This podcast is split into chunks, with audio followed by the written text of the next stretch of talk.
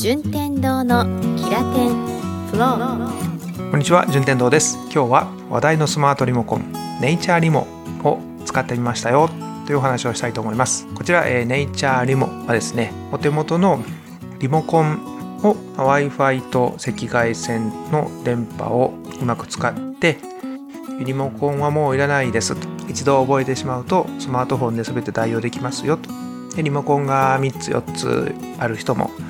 まあ、それを全部集約してスマートフォンだけでいろんなコントロールできるよというものです。でこちらは前回にお届けしましたフィリップスのヒューという商品と同じタイミングで買ったので直接比較ができるという観点から見ると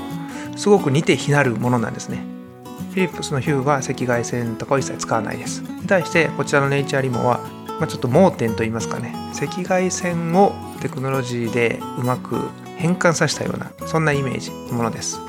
でそれゆえのデメリットっていうのも当然あります。ですので、まあ、こちらネイチャーリもこのステイホームの時期にですねちょっと未来を感じてみようかなと購入検討されている方多いと思うんですけどもメリットデメリットをしっかり把握した状態で皆さんのご購入のヒントになればなというところでお伝えしたいと思います。こんな風にキラテンフローでは知っていると便利という情報を週に3回ほど配信しております。無料定期購読をしてもらうと自動でお手元のガジェットに音声が届いて便利ですのでぜひご登録ください。では、ネイチャーリモです。こちら、えー、結論から言うとですね、赤外線が届く範囲にネイチャーリモを置けるという環境であれば買ってもメリットがあるという商品です。ちょっとね、それだけ聞くと、ん？って思うかもしれないですけど、ヒューと比較すると、説明がもっとわかりやすくなると思うんです。で、ヒューの場合は、イメージですけれども、電球に向かって音声で話してるような感じなんですよ。実際は、ブリッジとかで Wi-Fi をね、繋がってるから、実際はそうじゃないですけど、人間対器具みたいに言うと、電気に、電球に向かって、ちょっと電気つけてちょうだいとか、ちょっと電気暗くしてって言えるのがヒューに対して、こちらのネイチャーリモっていうのは、同じようにテレビに向かってテレビつけてって言っても、ネイチャーリモ自体の器具が叱るべき場所になかったら、言うこと聞いてくれないです。これがね、まあ僕は同時に、ヒューと同時に買ったから余計だったのかもしれないですけど、違和感ありましたね。リモートコントロールのリモコンって、やっぱり器具に向けながらパチパチ押すでしょ、僕ら。条件反射的に。あれが音声ってなんか、そういう、その行為がないので、まあある意味、どっから言うても、ひょいひょいっということ聞いてくれるだろうというふうな変な期待感があったんですけど、ネイチャーリモは、その、変えたい、電気をつけたい器具のそばに置く、もしくは赤外線が障害物なくスマートに通る場所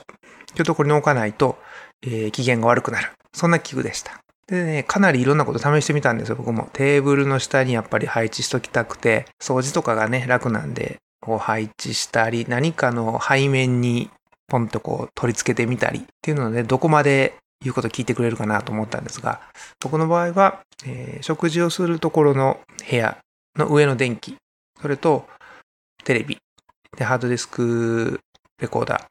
この3つかな？この3つを記憶させたんですが、これ、この場所に置くとこれが言うこと聞かないみたいないろんな試行錯誤があって、結果テーブルの上に置くしか、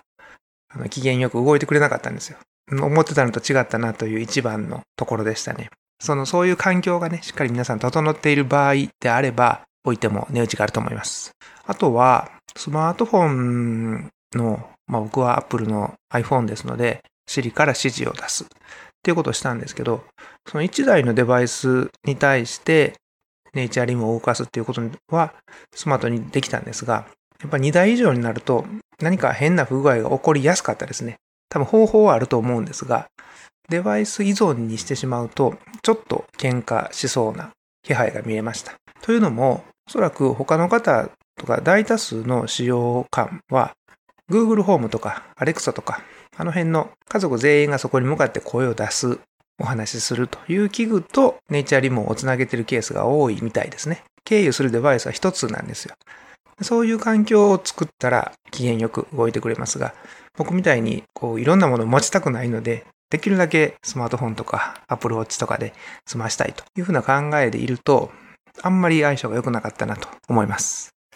ということですので、条件さえ合えばすごくあの赤外線を使うっていう盲点をついたこの商品のね、面白さっていうのは値打ちがあると思います。が、僕の場合はやはりヒューで固めたいなという気分がより一層盛り上がった、そんな器具でした。ネイチャーリモっていう商品とネイチャーリモミニという2つの商品があるんですが、一応商品の違いを見ると、ミニじゃない方のネイチャーリモに関しては、その人感のセンサーがついてると。人が近づいたら電気がつくとか、その違いがあるよというふうに書いてはいるんですけど、赤外線の強さ等々は記載はないので、もしかしたらそのダイナミックな変化はないかもしれないですが、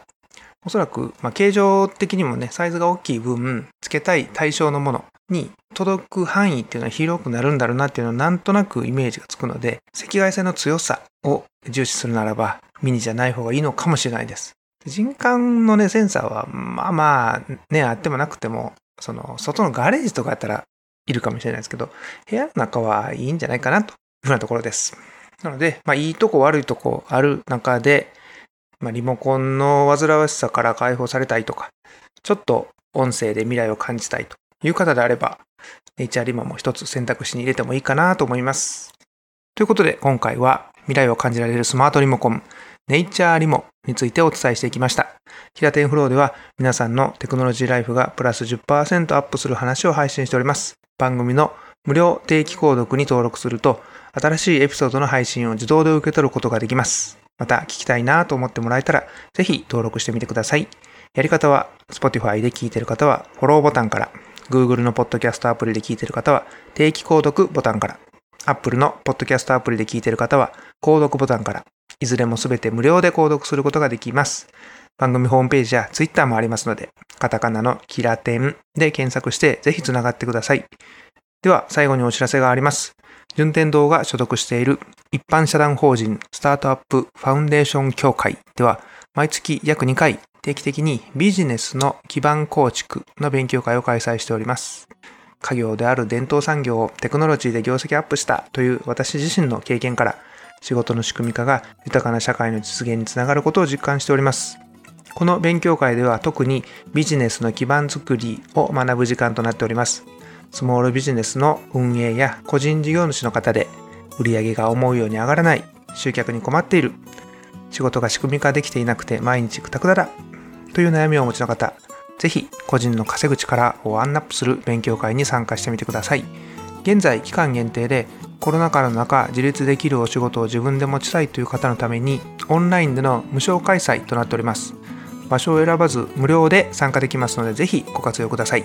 詳細はラジオの説明文につけております。一緒に稼ぐ力を上げる勉強しましょう。では次回もお目にかかることを楽しみにしております。順天堂でした。